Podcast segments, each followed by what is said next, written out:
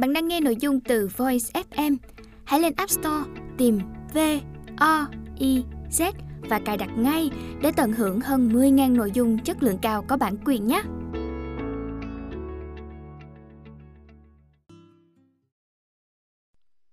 Bạn đang nghe sách nói tại Voice, Thư viện sách nói First News. Mời bạn lắng nghe quyển sách Từ nội tâm hướng ra bên ngoài. Tác giả Dadi Janki. Người dịch Minh Chi. Nhà phát hành First News. Giọng đọc Chí Tâm. Phần 1. Lời giới thiệu. Khi sáng mai thức dậy, ta muốn nhìn thấy một thế giới như thế nào? Federico Stesjonis. Chú thích: ông Federico Stesjonis là cố vấn cấp cao của Ngân hàng Thế giới World Bank. Những quan điểm được chia sẻ ở đây hoàn toàn là ý kiến riêng của cá nhân ông về tác giả và không liên quan gì đến Ngân hàng Thế giới. Tác giả xin chịu trách nhiệm về những nhầm lẫn và thiếu sót nếu có. Chúng ta đang sống trong một thế giới mà ngày càng có nhiều người dần dần thức tỉnh. Thật quan trọng cái hiểu được rằng chúng ta không chỉ là những người đang thức tỉnh mà còn là những người biết sáng tạo. Tôi thường tự hỏi mình rằng, vào sáng mai tôi muốn thức dậy theo cách nào? Tôi muốn nhìn thấy điều gì? Và chắc chắn rằng chúng ta sẽ sớm đồng ý với nhau về sự thức tỉnh này là gì.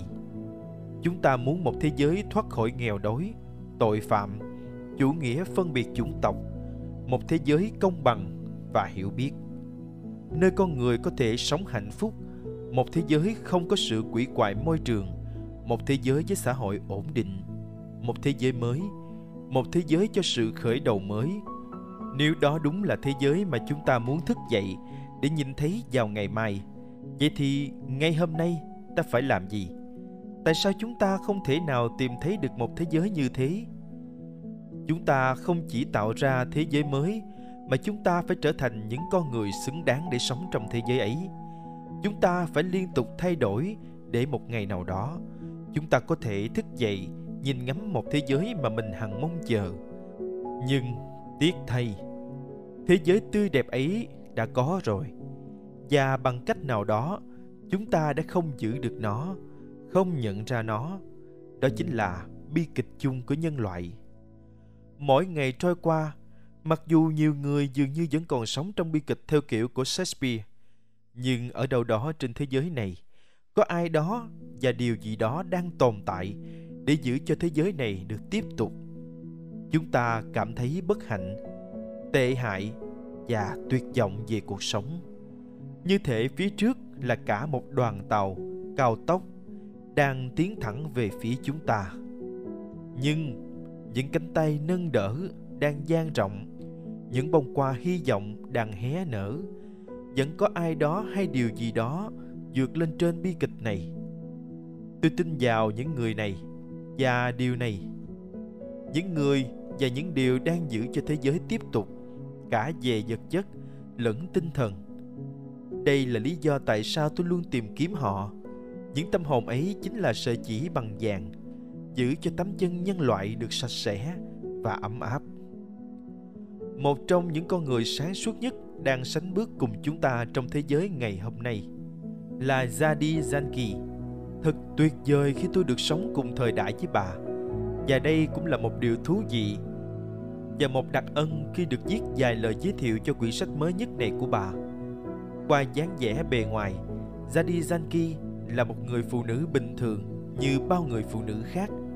Nhưng xét về đời sống tinh thần, bà có một nhận thức thanh khiết, trong sáng. Một mặt, bà giống như sợi chỉ vàng cho tấm chân nhân loại. Nhưng mặt khác, bà cũng làm những điều tương tự như chúng ta làm hàng ngày: ăn uống, trò chuyện, dạy học, ngủ.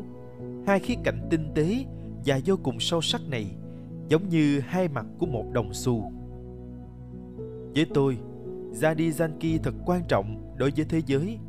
Tầm quan trọng ấy không nằm ở cái hình dáng giản dị, nhỏ nhắn ấy, mà là ở tâm hồn bà.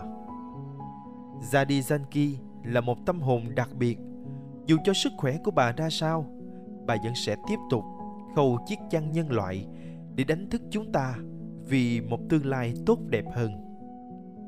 Mối quan hệ giữa tôi và Dadi Janki vô cùng tốt đẹp. Và qua đây, tôi cũng muốn chia sẻ với các bạn đôi chút về lối sống của bà, của một tâm hồn đặc biệt. Dadi Janki, người được ủy thác gìn giữ kho báu kiến thức. Kiến thức mà bà đang nắm giữ là những hiểu biết thực sự về bản chất nguyên thủy, tinh túy của con người. Vẻ đẹp của kiến thức thực giản dị, lời nói của bà đi thẳng đến trái tim và tâm hồn ta. Nó vô cùng thân tình mà lại sâu sắc. Ở đây không chỉ dừng lại ở sự hiểu biết về kiến thức, mà quan trọng là chúng ta thực sự nhận thức về chính mình và đưa kiến thức ấy vào thực tế cuộc sống. Một trong những điều thú vị nhất trong những lần trò chuyện của tôi với Dadi Janki là tính kiên định của bà. Bà không phải là người hôm nay như thế này, ngày mai lại thế khác. Bà rất rõ ràng và tôi hiểu rõ cách của bà. Mỗi cuộc gặp gỡ cho tôi một cơ hội để tìm ra một mẩu nhỏ của bức tranh ghép, hiểu cách ấy hàm chứa điều gì. Nó không giống như việc ở trên máy bay lái theo chế độ tự động, mà đúng hơn là bạn đang ngồi trên tay mình để yên trên bánh lái cùng tấm bản đồ hướng dẫn bay. Dadi Janki, hiện thân của giá trị chuyển hóa tinh thần. Một người chỉ có thể trở thành người thầy hoặc người lãnh đạo tinh thần nếu người ấy có một giá trị chuyển hóa. Bạn sẽ có thể nhận ra ngay một người thầy như thế, bởi vì họ đã chuyển hóa cuộc đời bạn bằng chính tấm gương của họ. Những người khác có thể nói rất hay, họ có thể truyền đạt kiến thức rất giỏi, nhưng đó chưa phải là tất cả. Sau lần gặp gỡ đầu tiên với Dadi Janki, tôi đã cảm nghiệm được giá trị chuyển hóa ở bà ấy. Và giá trị như thế phải là một biểu tượng mẫu mực cho tất cả chúng ta. Bà không giữ lấy điều đó cho riêng mình. Giá trị chuyển hóa này cũng sẽ trở thành đầu tàu và thành phần thiết yếu để chuyển động toàn bộ các tổ chức trong xã hội. Bởi vì xét cho cùng, những tổ chức này đều bao gồm con người. Những tổ chức này sẽ không tồn tại nếu không có những chuyên gia và con người như bạn và tôi. Các nhà máy không thể hoạt động mà lại không có con người. Không ai nói rằng họ muốn tạo ra sự nghèo đói, bạo lực, nghiện ma túy, khủng hoảng, bất hạnh, thất bại. Nhưng sự thật là chúng ta đã đánh mất khả năng duy trì tính thống nhất khi chúng ta chuyển từ ý tưởng thành thực tế. Chúng ta đang yếu về khả năng duy trì tính thống nhất trong những giá trị sống thiết thực, từ ý tưởng cho đến thực tiễn. Ý tưởng là những gì ta muốn nhìn thấy vào ngày mai, và thực tiễn là điều dựa trên những giá trị sống ấy mà chúng ta thực sự nhìn thấy mỗi ngày. Nếu tôi hỏi ai đó rằng, bạn có biết yêu thương không? Người ấy sẽ trả lời, vâng, tôi biết yêu thương chứ. Nhưng thực tế, yêu thương là một trạng thái mà chúng ta cần chia sẻ cùng nhau. Đó là trạng thái mà chúng ta nhận thức rõ về bản thân mình, đặc biệt là vào những lúc có xung đột. Tình yêu thương cần tồn tại ở nơi mà không ai cần đến nó. Tính tâm linh cũng cần có ở những nơi mà chẳng ai cần. Tuy nhiên, rất ít người nhận ra được trạng thái tồn tại này, và chúng ta không có khả năng chia sẻ tình yêu thương thực sự với những người mà chúng ta không ưa thích, đối đầu hay thù ghét. Tương tự như thế, chúng ta thường hay nói về sự công bằng, tình anh em, sự sẻ chia và quan tâm. Nhưng chúng ta chưa trải nghiệm được hết những giá trị này để chia sẻ chúng trong những thời khắc khủng hoảng nhất. Dadi Janki không hề rơi vào giữa ý tưởng và thực tiễn, dù cho bà đi đến đâu. Rất ít người sở hữu được khả năng duy trì tính thống nhất như thế theo cách này, dù cho họ có ở đâu. Tôi tin rằng khả năng này có liên quan mật thiết với ý thức của con người. Cấp độ ý thức càng thấp, chúng ta càng có ít khả năng để giữ mình không bị loay hoay giữa ý tưởng và thực tiễn. Với cấp độ ý thức càng cao, cấp độ nhận thức càng cao, khả năng làm việc với tính thống nhất là rất cao. Dadi Janki, người phụ nữ nhỏ nhắn nhưng kiên định. Nét đặc biệt thứ ba của Dadi Janki là bà đánh giá cao mỗi câu hỏi, mỗi vấn đề, hiểu rõ điều cốt lõi nằm trong những câu hỏi hay vấn đề đó. Tôi chưa bao giờ thấy bà chúi đầu vào đám câu hỏi, mà lại suy nghĩ về nó theo hướng đơn giản. Qua đây, tôi học được một điều là xét về bản chất, trong mỗi chúng ta có điều gì đó đang tồn tại và vận hành giống như là ổ đĩa C hay con chip máy tính. Ở đó, không có sự phán xét, không có điều gì là tốt hoặc xấu. Mỗi khi bà được hỏi, với tôi, những câu hỏi đó dường như hoàn toàn cơ bản, nhưng Dadi Janki đưa câu hỏi ấy vào con chip của bà, và rồi sau đó bà hiểu ra và trả lời rõ ràng bản chất của vấn đề mà người ấy gặp phải, trong khi họ không nhận ra. Khi Dadi nói, lời của bà đi sâu và chạm vào bản chất tự nhiên của mỗi người trong khán phòng. Điều này cho ta thấy rằng tính thống nhất trong đời sống tinh thần của chúng ta đều có thật. Tôi cũng phải nói rằng, để làm được những gì bà đang làm và trở thành một người như bà trong thế giới này, bạn phải có nhiều quyết tâm và cả lòng can đảm, vì bạn sẽ phải đi ngược với hiện tại. Nếu tất cả chúng ta đều giống như Dadi Janki, chúng ta đều sẽ không tranh luận nhiều về những vấn đề mình đương đầu hôm nay. Tôi chưa bao giờ thấy một người phụ nữ nhỏ bé nào như vậy lại đi khắp nơi với lòng quyết tâm vững chắc như hàng triệu con voi. Chẳng có bức tường nào ngăn trở được bà. Một người không thể trở thành người lãnh đạo hay người thầy hướng dẫn cho sự chuyển hóa tinh thần nếu như bạn không có quyết tâm, và trải nghiệm cuộc sống tinh thần không phải là chuyện sống trong một túp lều nhỏ. Thế giới của Dadi Janki là một thế giới không phân chia ranh giới. Đây là điều mà tất cả chúng ta cần học hỏi khi chúng ta vừa mới được sinh ra. Không hề có sự tồn tại của bất kỳ ranh giới nào, nhưng ngay sau đó, nhiều bức tường dần được xây dựng lên. Còn đối với Dadi Janki, bà đang sống trong một thế giới chẳng có đường phân chia ranh giới nào. Tôi không nghĩ rằng cuộc sống tinh thần của bà luôn luôn đơn giản. Những câu chuyện bà kể cho tôi về mối quan hệ của bà với Brahma Baba, người sáng lập tổ chức Brahma Kumaris, thực tràn đầy sức mạnh. Đó không chỉ là những bài học đơn giản mà bà đã phải học. Chắc chắn bà đã phải thực hiện một khối lượng công việc khổng lồ. Qua đó, tôi rút ra một bài học là nếu bạn muốn giỏi trong việc nào đó, bạn phải làm nó. Nhưng tôi không biết các bạn có thích món quà này không? Khi người ta đi đến văn phòng hay trở về nhà, họ nhìn thấy quá nhiều rào cản. Bạn là người da đen, còn cô ta là người da trắng. Bạn đến từ châu Phi, chúng tôi đến từ châu Mỹ Latin. Đây là một thế giới của những ranh giới. Khi thấy Dadi Janki bước vào phòng, bạn nên hiểu rằng bà đang bước đi trong một thế giới không phân chia ranh giới, và chúng ta cũng nên tự hỏi mình, khi nào chúng ta sẽ đến thế giới đó? Dadi Janki, người không rơi vào khủng hoảng lòng trung thành trong cuộc sống.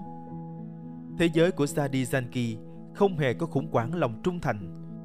Thật khó khăn để sống trong một thế giới như thế này ngày nay, với quá nhiều tiếng kêu khóc về lòng trung thành với gia đình, với tổ chức, với điều này, điều kia hay điều nọ. Mỗi khi ai đó chuẩn bị phát biểu hay đưa ra lời tuyên bố, họ thường có xu hướng đọc đi đọc lại những lời đó 5 đến 6 lần để chắc chắn rằng không sơ suất điều gì, nhằm tránh làm cho ai đó phật lòng. Chúng ta muốn sống một cuộc đời không bị khủng hoảng lòng trung thành. Mục tiêu này là một trải nghiệm mang tính thay đổi lớn, và ở chừng mực nào đó, đây cũng là một trải nghiệm khủng khiếp, bởi chúng ta phải loại bỏ ra khỏi cuộc đời mình rất nhiều điều mà chúng ta đã từng xem đó như là những hỗ trợ cần thiết. Khi không bị khủng hoảng về lòng trung thành, thật đơn giản để ra quyết định. Bạn không cần phải giải quyết quá nhiều khác biệt về quan điểm với những người luôn nói thế này, thế kia. Bạn đừng lãng phí quá nhiều thời gian trên sân ga cuộc đời chỉ để chờ đợi một câu trả lời. Tôi có biết vài người với phẩm chất như thế. Một số người lãnh đạo gặp phải cơn khủng hoảng lòng về trung thành liên quan đến tiền bạc. Một số người thì gặp vấn đề về sức khỏe. Một số khác lại rắc rối với việc bảo vệ người dân của họ. Chúng ta sống trong một thế giới mà trong đó dường như ta bị mê hoặc vào nhu cầu cần phải có những cơn khủng hoảng về lòng trung thành. Các giá trị, phẩm chất của chúng ta rất sâu sắc. Nếu chỉ biết nhìn vào TV và quảng cáo, thuốc lá, rượu whisky, nước hoa, bạn phải trả giá nhiều hơn bởi vì bạn đang mất lòng trung thành với giá trị, phẩm chất của mình. Theo cách này, toàn bộ thế giới đang bị thao túng để tìm ra ai đó không bị khủng hoảng lòng trung thành, nơi mà trắng là trắng và đen là đen, và không hề có kiểu quyết định nửa vời, thì thật là điều đáng ngạc nhiên. Dadi Janki, người sống với bản chất đích thực. Nhiều người vẫn còn đang cố gắng hết sức để hiểu thế nào là một lối sống thuộc về tinh thần. Dadi Janki là một chuẩn mực thiết thực để bạn có thể xem mình có đang theo đúng lối sống ấy hay không. Bà luôn sống với bản chất đích thực của mình. Bạn có thể thấy điều đó trong những ưu tiên bà chọn, trong những đề tài bà chia sẻ. Theo cách đó, bà dẫn dắt cho mọi người. Sống với bản chất đích thực thì rất đơn giản. Có thể có nhiều cánh cổng, nhưng cánh cổng chính mà tôi đã từng trải nghiệm đó là hãy tự nhận thức bản thân dựa trên những đức hạnh nguyên thủy của con người. Nếu bạn không yêu thương, nếu bạn không trải nghiệm được tình thương hoàn toàn, bạn không thể sống thật với bản chất của mình, vì bản chất nguyên thủy của chúng ta là yêu thương. Nếu bạn không trải nghiệm sự quan tâm và chia sẻ, bạn không thể nào sống thực sự, vì bản chất của chúng ta là quan tâm và chia sẻ. Nếu bạn chỉ thích thú với điều của tôi, sự khai sáng của tôi, bạn sẽ không bao giờ trở nên sáng suốt, bởi vì sự khai sáng ở mỗi người luôn luôn được nối kết với tập thể. Bạn có thể tiến gần đến cánh cổng, nhưng Thượng Đế sẽ hỏi, anh chị em con ở đâu? Con đã bỏ họ lại đâu? Dadi Janki yêu thương toàn bộ nhân loại. Dĩ nhiên, bà có hướng đi của riêng mình, vì bà cũng có cơ thể của riêng mình. Vì vậy, bà nhận thức được những gì bà cần làm vào sáng mai, mặc trang phục, ăn uống và nói chuyện với mọi người. Sức mạnh chuyển hóa của Dadi Janki có thể thực sự giúp đỡ bạn đi nhanh hơn trong quá trình này. Những người như bà đang bước đi tự do trong trạng thái nguyên thủy của họ. Chúng ta cũng đã từng ở trong trạng thái nguyên thủy này, và bằng cách nào đó chúng ta đã đánh mất nó. Làm sao chúng ta thực sự biết được sự khác biệt này nếu không có một tấm gương nào đó để mình có thể nhận ra? Dadi Janki, một tấm gương để chúng ta có thể soi mình và nhìn thấy gương mặt thật của mình. Một số người hỏi tôi về Dadi Janki rằng cái trạng thái nguyên thủy ấy không phải là kết quả của việc ép mình một cách cứng nhắc chứ. Câu trả lời của tôi là người ấy cần hiểu biết thêm về sự thật này. Vậy thì tôi cần một tấm gương sạch đến mức nào để có thể soi mình trong đó? Tấm gương soi sạch, hình ảnh của tôi càng rõ ràng. Dadi Janki chính là tấm gương. Một hình mẫu như thế cho nhiều tâm hồn, và hình mẫu này xuất phát từ cuộc sống thực tế của bà. Bạn cần hiểu rằng bằng cách nào đó, những tâm hồn như bà sẽ chuyển hóa những người khác qua mối quan hệ thực tế, chứ không phải trong mối quan hệ theo lý thuyết. Bà không gây sức ép để ai đó đi theo lối sống như của bà. Một người nào đó không thể nào trở thành bản sao của bà được. Chúng ta chỉ có thể học từ cách sống của bà, vì tất cả chúng ta là khác biệt nhau.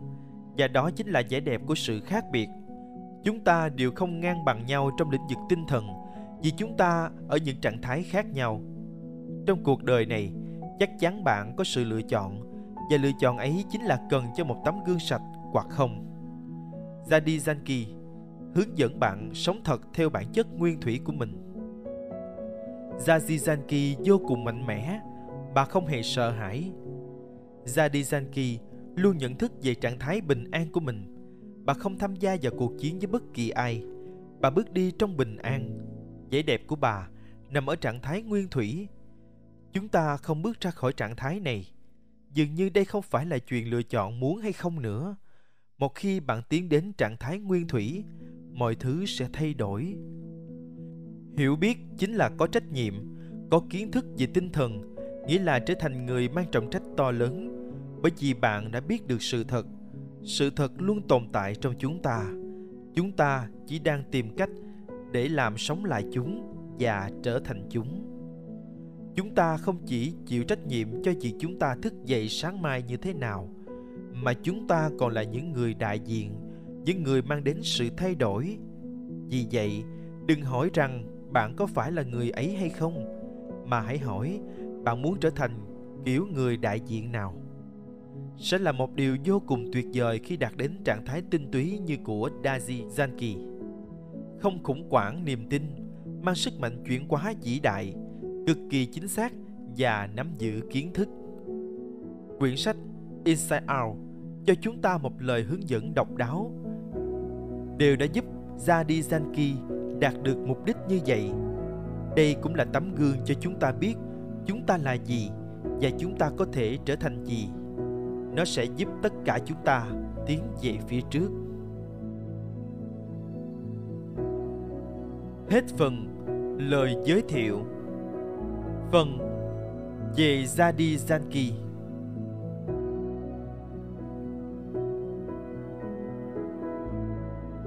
Dadi Janki, người đã cống hiến cả cuộc đời mình cho việc thực hành thiền định, yêu chuộng sự thật và dành gần 70 năm để làm công việc phục vụ, hỗ trợ tinh thần cho mọi người. Bà sinh năm 1916 ở miền Bắc Ấn Độ. Với tình yêu dành cho chân lý và một trái tim quảng đại, bà đã có được tầm nhìn vì một thế giới hòa hợp, không hề tồn tại giữa đường biên giới giữa các quốc gia. Năm 1937, bà gia nhập vào một nhóm người, đó là tiền thân của tổ chức Brahma Kumaris, một tổ chức hoạt động vì mục đích phát huy sức mạnh tâm trí thông qua việc học tập và thiền định. Con đường mà Dadi lựa chọn đã đưa bà sang đến tận phương Tây. Vào năm 1974, Trung tâm hướng dẫn phát triển sức mạnh tinh thần đầu tiên được thành lập tại thủ đô London, Vương quốc Anh. Việc làm này xuất phát từ ý tưởng cho rằng mọi người từ tất cả các nền văn hóa đều có quyền phát huy sức mạnh nội tâm và trải nghiệm sự bình an trong tâm trí. Vào năm 1978, một cuộc thử nghiệm kiểm tra trạng thái tinh thần của Dadi. Các nhà khoa học tại Viện Nghiên cứu Y khoa thuộc trường Đại học Y, bang Texas, Hoa Kỳ đã công nhận rằng bà là người có tâm trí bình tĩnh nhất thế giới. Tâm trí của bà vẫn hoàn toàn không bị quấy nhiễu trong khi liên tục chịu tác động từ những kích thích lên sóng não. Mặc dù không được học hành nhiều, tài sản cũng chẳng có gì, nhưng điều đó không ngăn bước bà trong cuộc hành trình phục vụ thế giới, khuyến khích mọi người thuộc các tầng lớp xã hội phát triển bình an tâm trí và những giá trị tích cực. Dadi luôn muốn chia sẻ những phương pháp đã hỗ trợ cho bà trong suốt cả cuộc đời của mình. Vào những năm 1980, tổ chức Brahma Kumaris chính thức trở thành một đối tác của Liên Hiệp Quốc. Năm 1986, Dadi đã đưa ra lời kêu gọi 1 triệu phút bình an. Chương trình này hoàn toàn không nhằm mục đích thu tiền từ mọi người, mà kêu gọi mỗi người hãy đóng góp những giây phút bình an và suy ngẫm trong tĩnh lặng. Chương trình đã thành công đến nỗi nó trở thành một dự án không nhằm mục đích gây quỹ lớn nhất cho Liên Hiệp Quốc trong năm hòa bình quốc tế. Chương trình đã nhận được 9 giải thưởng người trao thông điệp hòa bình từ Liên Hợp Quốc. Đến năm 1998, tại tòa nhà Quốc hội ở thủ đô London, Dadi đề xướng chương trình Hợp tác toàn cầu vì một thế giới tốt đẹp hơn. Sáng kiến này đã thu thập những ý tưởng cho sự thay đổi tích cực từ người dân ở 129 quốc gia và lãnh thổ trên thế giới. Vào những năm 1990, Dadi Janki đã được mời trở thành thành viên của nhóm những người nắm giữ sự thông thái, một nhóm các nhà lãnh đạo tinh thần đưa ra một viễn cảnh về tinh thần trong các hội nghị quan trọng của Liên Hợp Quốc. Ở độ tuổi 90, Dadi vẫn tiếp tục làm việc không mệt mỏi vì lý tưởng truyền cảm hứng cho con người trên khắp thế giới, để họ trải nghiệm nhiều hơn nữa sự bình an tâm trí và sự hòa hợp trong các mối quan hệ. Bà tin rằng bình an là trạng thái nguyên thủy đến từ sự hiểu biết một cách sâu sắc về chính mình. Hết phần về Dadi Janki. Phần lời mở đầu. Sống như thế nào đó để cho tình thương hướng dẫn mọi người. Tôi đã học cách sống như thế và kết quả là không có gì phiền nhiễu được tôi. Sự hài lòng và những tình cảm tốt đẹp của tôi đối với mọi người được duy trì thường xuyên. Nhờ đó tôi trở thành con người tự do. Sức mạnh đến từ nội tâm, không thể tìm kiếm từ bên ngoài, đã cho phép chúng ta sống được như thế. Đấy là lý do vì sao chúng ta được tự do tự tại, không mong đợi gì ở người khác, và cũng không bị thất vọng. Mọi người đều có thể sống như vậy, một lối sống rất tự nhiên. Điều này đòi hỏi chúng ta cần loại bỏ một vài niềm tin và tập quán cố hữu đang tồn tại sâu bên trong chúng ta, có thể làm tiêu hao sức mạnh và can thiệp vào khả năng yêu thương của chúng ta. Tôi tin là hiện nay, một cơ may lớn đang dành cho tất cả chúng ta. Chúng ta đang sống trong một thời đại mà ngày càng có nhiều người hướng nội, hướng vào con người nội tại, cùng với những phẩm chất đích thực và hướng về chân lý thiêng liêng. Và những người như thế có thể thực sự tìm thấy nhau. Với lòng dũng cảm và quyết tâm, chúng ta có thể đạt tới hòa bình, tình yêu thương, hạnh phúc và đạt được sức mạnh để chuyển đổi cách thức chúng ta nhìn nhận bản thân và những người khác. Quá trình đổi mới thật đơn giản. Qua thời gian, những mạng lưới ảo tưởng đó, niềm tin và tập quán cố hữu vốn từng che mắt chúng ta. Nhưng giờ đây, chúng ta cần làm như con nhện. Hãy nuốt vào các mạng nhện của nó. Chúng ta cần xóa bỏ mạng lưới những kiểu tư duy và cảm xúc cũ, vì chúng không còn phù hợp như chúng ta từng như mong muốn. Chúng ta cứ nghĩ có thể tìm được hạnh phúc ở bên ngoài, rằng chúng ta có thể sống theo kiểu từ bên ngoài hướng vào trong. Chúng ta thành công ở một điểm nào đó, nhưng rốt cuộc thành công ấy giống như một màn sương che mờ đi thất bại đang ở phía trước. Nó khiến chúng ta giăng một cái bẫy để tự mình mắc vào đấy. Chừng nào ham muốn của chúng ta còn được thỏa mãn, chúng ta vẫn còn cảm thấy được khuyến khích tìm kiếm sự thỏa mãn ở bên ngoài. Tình trạng này tạo ra một vòng luẩn quẩn tai hại. Hạnh phúc mà chỉ dựa vào những sự vật ở bên ngoài thì hạnh phúc ấy sẽ không bao giờ ổn định. Kết quả là sự bất an và phiền não tăng lên, rồi chúng ta bị cuốn vào một mạng lưới lệ thuộc và ham muốn vật chất.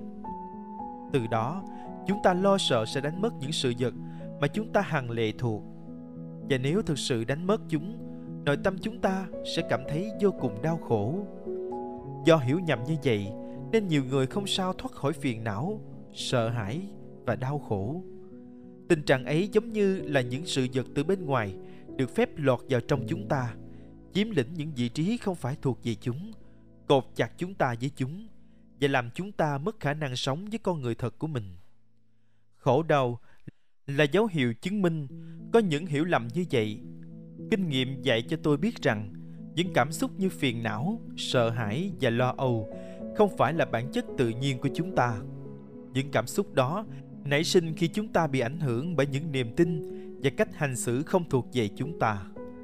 Nếu đau khổ không phải là bản chất của con người, thì chắc chắn là đau khổ sẽ bị loại trừ. Chúng ta có thể chấm dứt khổ đau và giúp những người khác cũng làm được như vậy. Đau đớn khác với khổ đau. Đau đớn về thể xác có thể là một dấu hiệu có lợi, nhắc chúng ta tránh khỏi những hành xử có hại. Chúng ta có thể học được ở sự đau đớn. Ngược lại, đau khổ lại làm chúng ta tiêu hao sức mạnh để có thể phản ứng chính xác và tích cực đối với thế giới xung quanh. Thông thường, trải nghiệm đau khổ đã trở thành như một thói quen. Trên thực tế, một trở ngại chủ yếu đối với hạnh phúc là niềm tin cho rằng chúng ta phải chịu khổ đau. Đó là điều tự nhiên và không thể tránh khỏi của cuộc sống. Có một vài người cho rằng Thượng Đế muốn chúng ta đau khổ, thậm chí có những người còn nói tới một Thượng Đế đau khổ. Tôi cho rằng đó là những tư tưởng tai hại.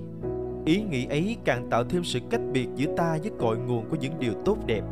Càng tách biệt, ta càng không nhìn rõ được điều gì khiến ta phải đau khổ.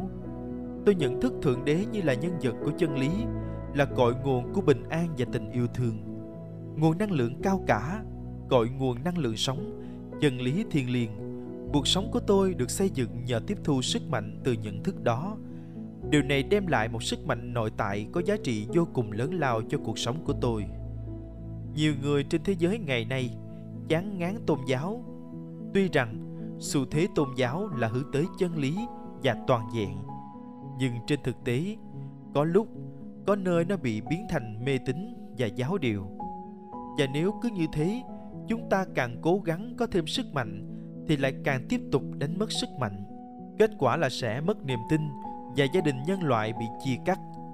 Đối với một số người, dường như khoa học đem lại nhiều hy vọng hơn. Nhưng khoa học cũng khiến chúng ta hầu như chỉ chuyên chú một chiều vào thế giới bên ngoài và không giúp được bao nhiêu để tăng sức mạnh nội tâm chúng ta. Cuốn sách này mô tả một con đường hướng về nội tâm, khi chúng ta học cách tập trung năng lượng của suy nghĩ vào bên trong và kết hợp với nguồn năng lượng cao cả, thì chúng ta sẽ có khả năng tự do thoát ra ngoài những ngục tù tinh thần đó. Bằng cách phát triển khả năng tập trung hướng nội, chúng ta có thể phát triển được sức mạnh để hành động phù hợp với bản chất đích thực và tích cực của mình. Chúng ta cảm nhận chắc chắn và sâu sắc rằng đó là cách mọi người đều mong muốn, khả năng quan hệ với thế giới bằng một tinh thần hoàn toàn bao dung rộng lượng. Kiểu sống khác biệt đó đem lại một sự thay đổi sâu sắc trong thái độ và tầm nhìn, từ chỗ giống như kẻ ăn xin trong mối quan hệ với những người khác, khi thì lệ thuộc, khi thì gian xin. Chúng ta trở thành một ông quan, không xin, không nhận mà chỉ có cho đi. Từ chỗ sống cuộc sống như trong một cái vỏ sò tù túng, bức bối không an toàn, chúng ta phát triển một ý thức mạnh mẽ, bền vững như kim cương, miễn nhiễm trước mọi ảnh hưởng tiêu cực. Ngay khi còn là một đứa trẻ, tôi đã biết là tôi muốn sống như thế. Nhưng chỉ đến khi tôi trở thành một thiếu phụ trẻ, cách đây gần 70 năm, tôi mới thực hiện được lối sống như vậy. Cốt lõi điều tôi học được là một phương pháp phát triển mối quan hệ với nguồn năng lượng cao cả, dựa trên bình an, tình yêu thương, chân lý và không có sợ hãi. Với tâm trí của mình, tôi đã thực hành và trải nghiệm mối quan hệ ấy từ ngày đó.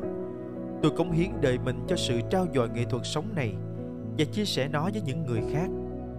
Kết quả của việc chia sẻ những kho báu mà tôi tiếp thu được từ nghệ thuật sống này là mọi người thường cảm nhận rằng, ngay khi trông thấy tôi, một ký ức lâu ngày bị bỏ quên về một chân lý sâu sắc nhất tiềm ẩn trong họ lại trỗi dậy. Khi chúng tôi gặp nhau, họ cảm nhận một sự ấm áp và bừng sáng, cho phép họ biết thế nào là cuộc sống đích thực của một con người. Đồng hành với chân lý thiêng liêng, tôi có thể hoàn toàn sống theo kiểu từ nội tâm hướng ra ngoài. Kiểu sống này giúp tôi vượt lên những giới hạn và thoát khỏi những hạn chế của cuộc sống hàng ngày. Mục đích của sách này là mang đến cho mọi người niềm tin rằng tất cả chúng ta đều có thể trở nên giống nhau trong một số chuẩn mực nhất định, bởi vì đó là chân lý. Không cần suy nghĩ về chuyện đó quá nhiều, vì đây là một khía cạnh liên quan đến trải nghiệm. Cuốn sách gồm 5 chương. Mỗi chương nghiên cứu một trong 5 đức hạnh thiết yếu và căn bản cũng là thuộc tính vốn tồn tại trong mỗi chúng ta. Đó là bình an, tình yêu thương, sự thanh khiết, hạnh phúc và sức mạnh của chân lý thiêng liêng. Một sức mạnh xuất phát từ sự nhận thức sâu sắc về bản thân. Nó được phục hồi qua việc ý thức mình như một đứa con của chân lý. Vấn đề của chúng ta là khi sống trong cơ thể được cấu tạo từ những yếu tố vật chất, năng lượng tinh thần của chúng ta dần dần bị ràng buộc bởi môi trường vật chất bao quanh, kể cả trong cơ thể này.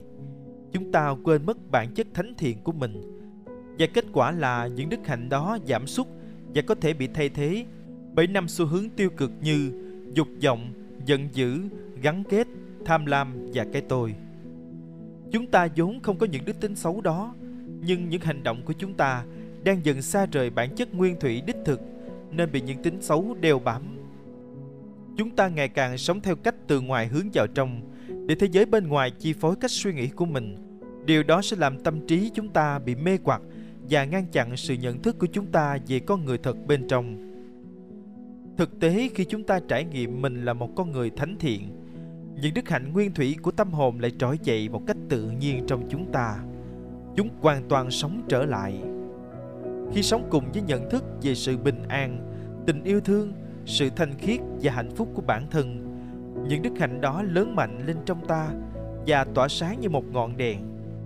Và rồi những người khác sẽ nhận ra và trải nghiệm điều đó từ ta. Đó là từ sức mạnh thánh thiện. Khi ấy, chúng ta giống như những thiên thần. Mặc dù vẫn còn những xu thế tiêu cực có thể nảy sinh từ những việc làm quá khứ, Nhưng khi chúng ta sống trong ánh sáng của chân lý thiêng liêng, bóng tối của những điều tiêu cực tự nhiên biến mất và chúng ta tỏa sáng. Nhưng đó là đích đến cao nhất của hành trình hoàn thiện bản thân. Nhiệm vụ đầu tiên là hiểu cho được giá trị lớn lao của sự bình an nội tại. Hiểu được cái gì đã kéo nó ra xa khỏi ta và làm thế nào để phục hồi và duy trì nó. Dadi Janki. Hết phần lời mở đầu. Voiz FM, ứng dụng sách nói chất lượng cao, kho sách nói lớn nhất Việt Nam, từ các tác giả sách bán chạy nhất, cùng nhiều thể loại nội dung khác, podcast, sách tóm tắt, truyện thiếu nhi, thiền và ngủ, chia theo các hạng mục dễ tra cứu và được thể hiện qua các dòng đọc mượt mà. Hẹn giờ tắt để nghe trước khi ngủ. Điều chỉnh tốc độ nghe phù hợp với bản thân. Tải xuống để nghe không cần mạng. Chế độ lái xe, thao tác đơn giản và an toàn. Gần 20.000 người đã sử dụng và hài lòng. Còn bạn thì sao? Tải ứng dụng Voiz FM trên App Store hoặc Google Play để được nghe thử miễn phí ngay hôm nay. Voiz FM, lắng nghe mọi lúc, bên bạn mọi nơi.